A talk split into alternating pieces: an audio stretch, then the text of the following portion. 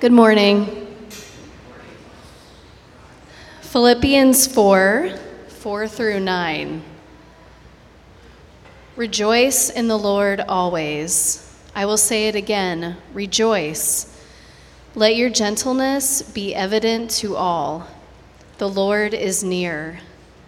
Do not be anxious about anything, but in every situation, by prayer and petition, with thanksgiving, present your requests to God. And the peace of God, which transcends all understanding, will guard your hearts and your minds in Christ Jesus. Finally, brothers and sisters, whatever is true, whatever is noble, whatever is right, whatever is pure, whatever is lovely, whatever is admirable, if anything is excellent or praiseworthy, think about such things. Whatever you have learned or received or heard from me or seen in me, put it into practice, and the God of peace will be with you. The word of the Lord. The Lord be with you. I love that. I like that so much better than hello, you know. Hello looks like conveys like I'm living, are you living kind of thing, you know. But the Lord be with you, that's another thing altogether. So the Lord be with you. Thank you for responding. Thank you for the opportunity to preach and to speak with you today and to worship with you. It's precious to me. I want to start by telling you about a friend of mine. In the height of the pandemic, back I think it was in 2020, she undertook a personal discipline. I think she wanted just to hold on to some order and some sense of meaning in those really strange days.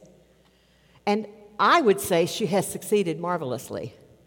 She succeeded in more than just doing that for herself, though. She did it for so many others. For three years now, without fail, my friend has challenged herself to write a weekly journal prompt that's just like a page or two long if you printed it out.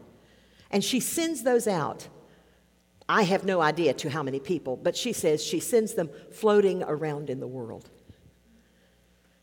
For many people since the beginning of Christianity, journaling has been a practice of faith. I know everyone doesn't do it, it is something that pe- many people do, though. People who journal are usually writing in response to some inspiration. Sometimes it's a scripture, sometimes it's a prayer they've said or they've heard, sometimes it's a, a work of art or something in nature. And for some people, it's like a long narrative journal response. For other people, it's, it's you know, a few scratches on a piece of paper or maybe even a sketch. Or sometimes someone might journal actually by you know, making up a song or a dance. It doesn't have to be verbal, but usually it is. But the verbal kind is the kind my friend has been writing. And a few weeks ago, just as I was beginning to consider and study the scripture for today's sermon, the Holy Spirit showed me that in one of her weekly prompts, in fact, the prompt for that very week, there was something that inspired me about this sermon. The prompt was based on a poem by Denise Levertov, a British American 20th century poet, and I'd like to share it with you. The title is The Avowal. As swimmers dare to lie face to the sky, and water bears them. As hawks rest upon air, and air sustains them so would I learn to attain free fall and float into Creator Spirit's deep embrace, knowing no effort earns that all surrounding grace. Now, if this were a literature course, I would have a great deal to say about that poem. but I'm going to resist that temptation and just say that I think it's fair to say that in that, those few words, the poet speaks a feeling that we can all imagine. And in addition, she expresses a desire that I think many, many would echo. I'd like to sink. I'd like to rest without sinking, wouldn't you? Rest without sinking. I'd like to soar without effort. I used to dream I could fly, but I don't dream that anymore. I think reality has set in so would I learn to attain. She choose, poets choose their words very carefully. So, in other words, just like those animals, just like those floaters, just like those, those hawks, so would I learn to attain free fall. The word attain there is not a particularly poetic word, but she means it. So would I like to get. I'd like to accomplish that free fall for myself. But then she confesses in the last part knowing no effort earns that all surrounding grace. In other words, I'd like to have it, but I can't get it. I think that's where, that's where for me, this poem intersects with Paul's words in the fourth chapter of Philippians, verses 4 to 9. He's talking there to Philippians, of course, but the question is what is it that they and we desire? What do they want? And how can it be had? How can it be gained? Well, you know, but I'll rehearse for you, that Paul wrote the letter to the Philippians because of his stand for the gospel. He was in prison. Well, they knew that. He didn't tell them that as news in the letter, but he wrote to tell them that there was more to the story than just imprisonment. But just as the Philippians received his letter and they knew of his imprisonment, he'd been in prison several times and a long time, they also knew that they because they were citizens of the imperial city of Philippi, they were also vulnerable to Roman persecution. Philippi was a special city. It was a city that had been established by the Roman Empire as having the same rights and privileges as Italian cities, which meant that it was very important. It also meant that it was populated largely by retired Roman soldiers. And so that city was very keen to any stresses, any pressures on the empire. And Christianity was a pressure on the empire, so they thought. So the Philippians were exposed to that vulnerability, to that threat. Paul noted that. He said as much in chapter 1, and I'll read you what he says. He says, I know that you, Philippians, stand firm in one spirit, contending as one man for the faith of the gospel, without being frightened in any way by those who oppose you. And then he says, For it has been granted to you on behalf of Christ not only to believe in him, but also to suffer for him. Since you are going through the same struggle you now hear that I still have. The Philippians were being persecuted. They weren't imprisoned yet, but they were being persecuted. So Roman domination and persecution was always present, the threat of that. But more than that, the Philippians were also experiencing attacks closer to hand. They were experiencing attacks of people that Paul labels dogs. It's a very strong language. And he says, those Jewish men who do evil, those mutilators of the flesh. What he meant was that they were, those people were coming to Philippi and to other cities, insisting that Gentile men who wanted to convert to Christianity had to essentially become Jews. They had to start obeying Jewish law and be circumcised. That's why Paul says mutilators of the flesh.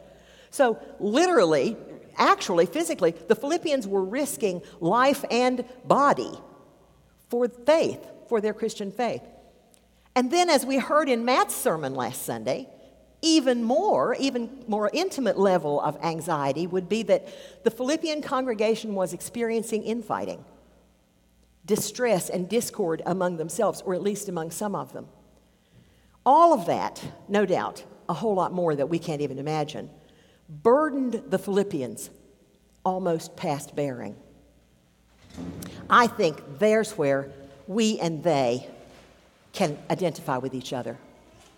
Just as we identify with Levertov's poem, we identify the Philippians because what the Holy Spirit showed me is that in these first few verses of chapter 4 of Philippians, Paul is addressing that same perspective, that same felt need to be able to release the anxiety of frantically grasping for buoyancy, for some kind of updraft that will keep you going, keep you sustained.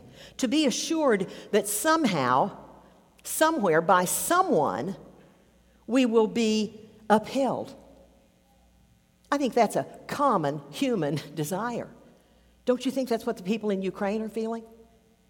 Don't you imagine that's what even people in Russia are feeling? Just want to be sustained. Just want to know that it doesn't all end right here with us. And I could say Hawaii. I could say Turkey. I could say, you know, um, Syria. I could say, you know, everywhere. We can name places around the globe and right here in this room where we are frantically in our own being saying, Is there a bottom to all this? And will I be protected from it?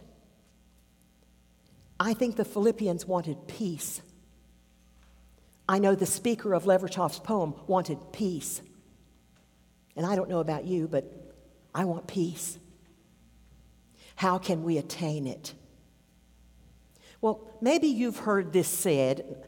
I know I've heard it said. It's kind of an old fashioned cliche, but a lot of Christians say, let go and let God. Have you ever heard that? I hate that expression. Don't say it to me. Don't say that to me.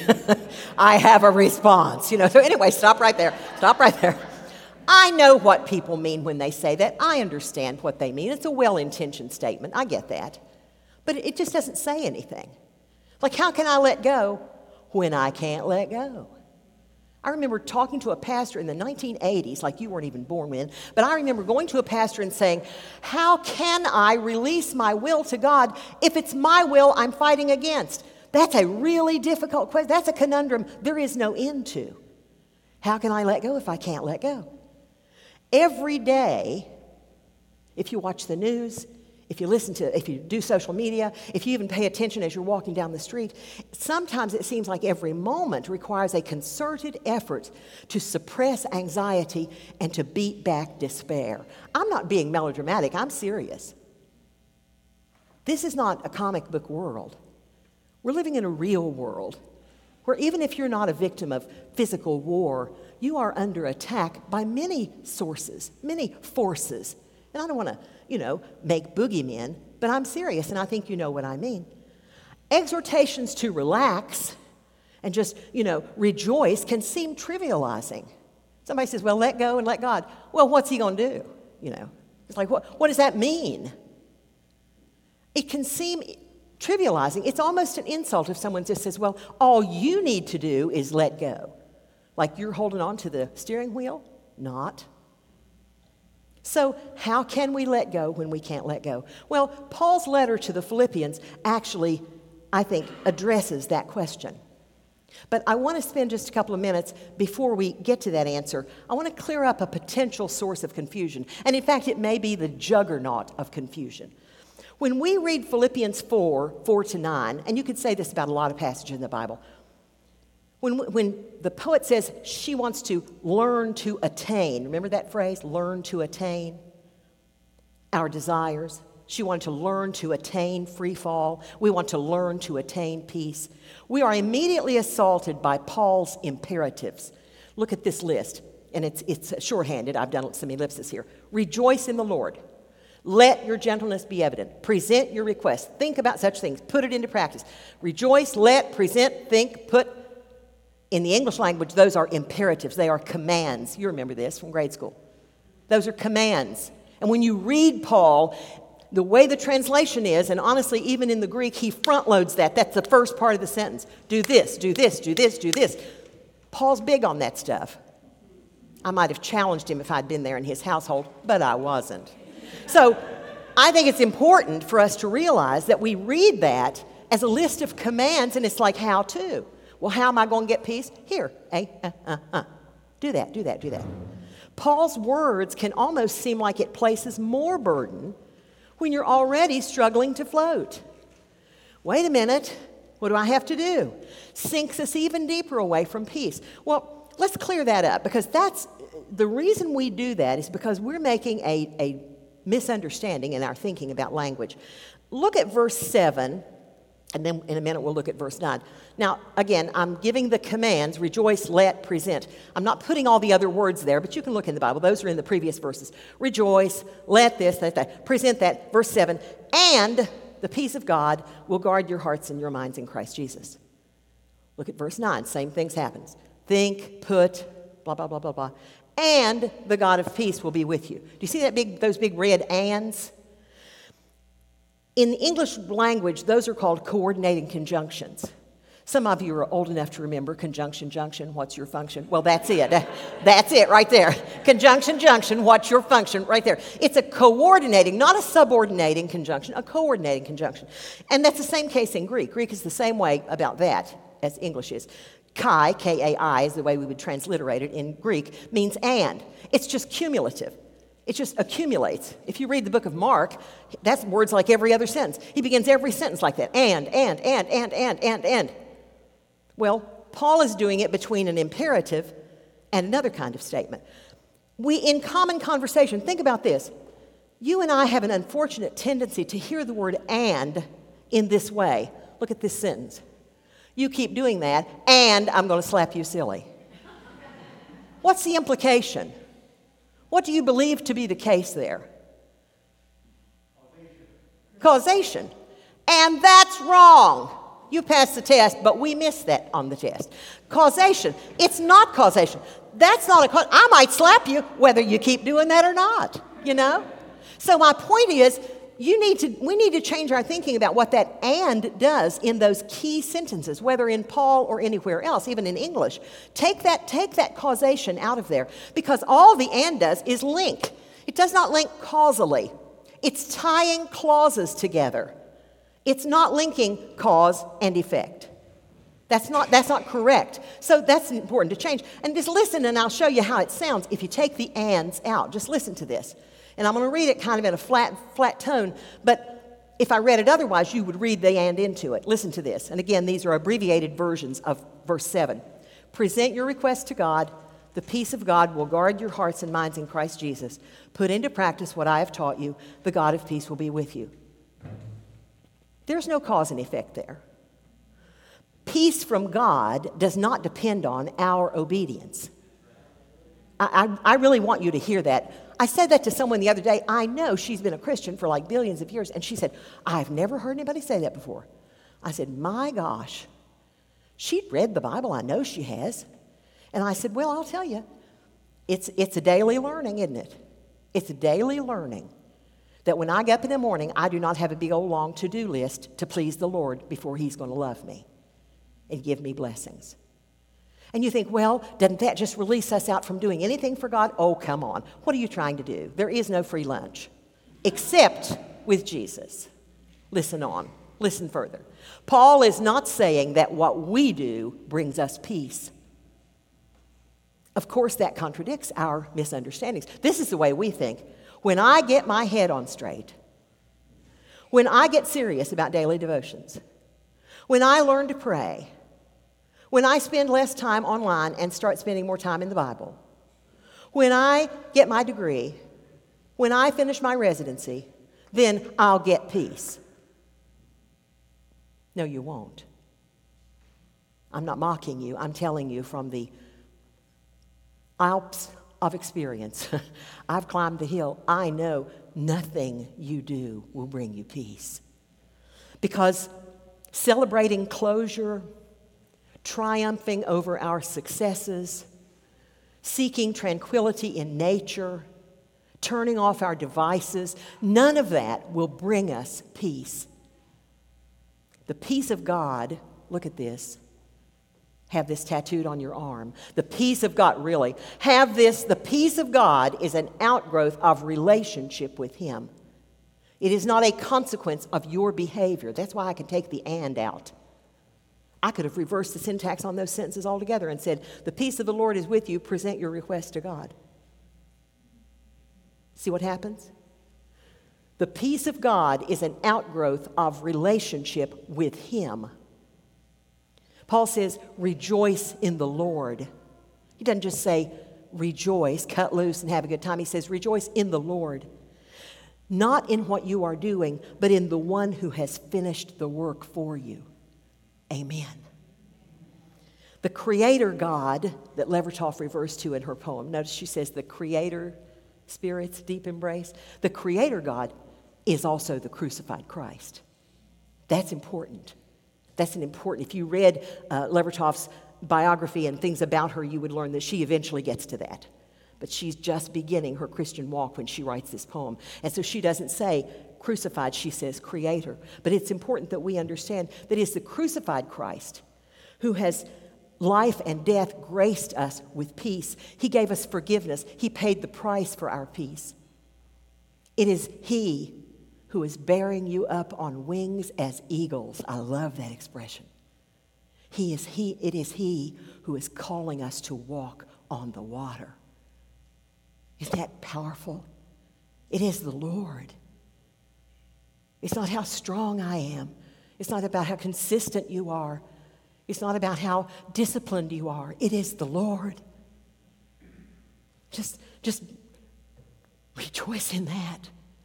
See, that's rejoicing for me. It is the Lord. I don't have to get it right. I don't have to get my degree. you know, I don't have to do all those things.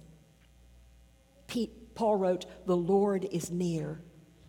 And there's a lot of talk about that in Bible commentary. Did Paul believe that Jesus was coming back within his lifetime? Probably. We know from scripture and from other writings that many Christians in the early days hoped or at least believed or, or, felt they assumed that Jesus was coming right back, like within the next few years. And they thought that when he came back, it would not only, he would not only rescue them from all that was going on in the world around them, but he would vindicate their faith. And so they write as the one who identifies himself as John writes in the book of Revelation Maranatha, even so, come, Lord Jesus. They were ready, like, take me up, beam me up, Jesus. I'm done down here. But as far as we know, that didn't happen. And yet, Paul's words maintain the Lord is near. He's near now, every day. In the person of His Spirit, the Lord is present for us, to us, with us, in us. By His grace, we need not sink under the weight of anxiety. By His grace, we need not sink under the weight of anxiety.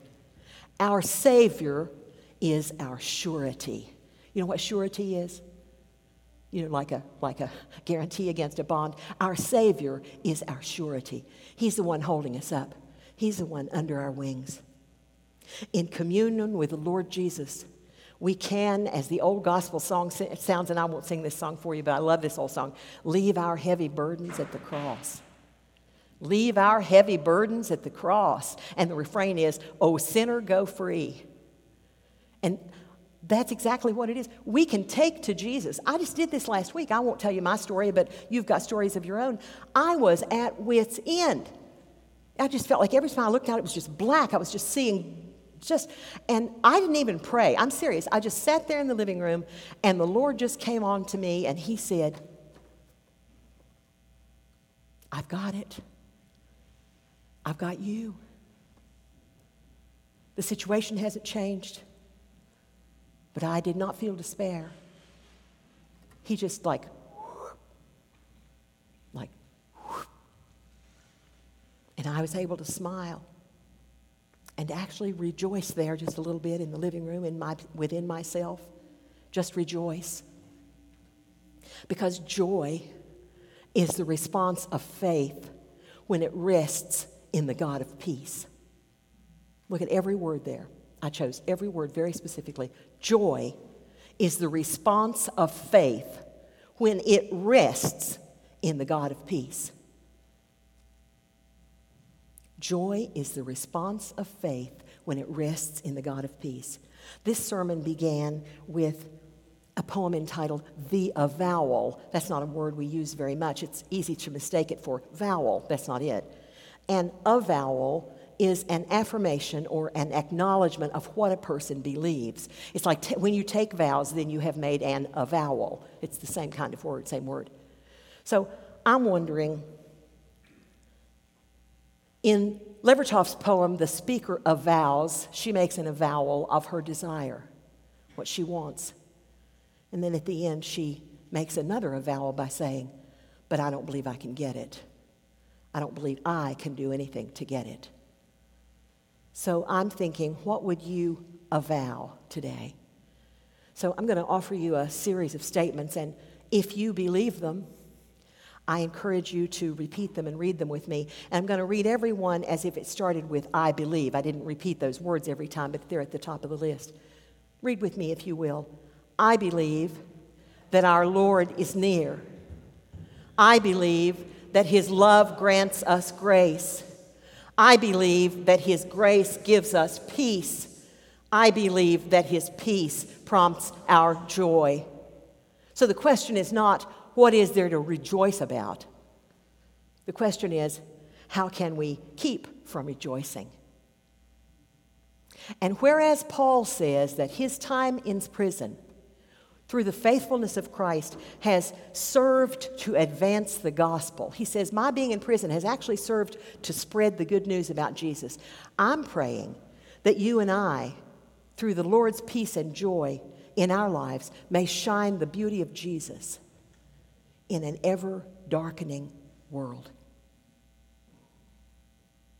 I invite us now to spend a couple of minutes thinking about that.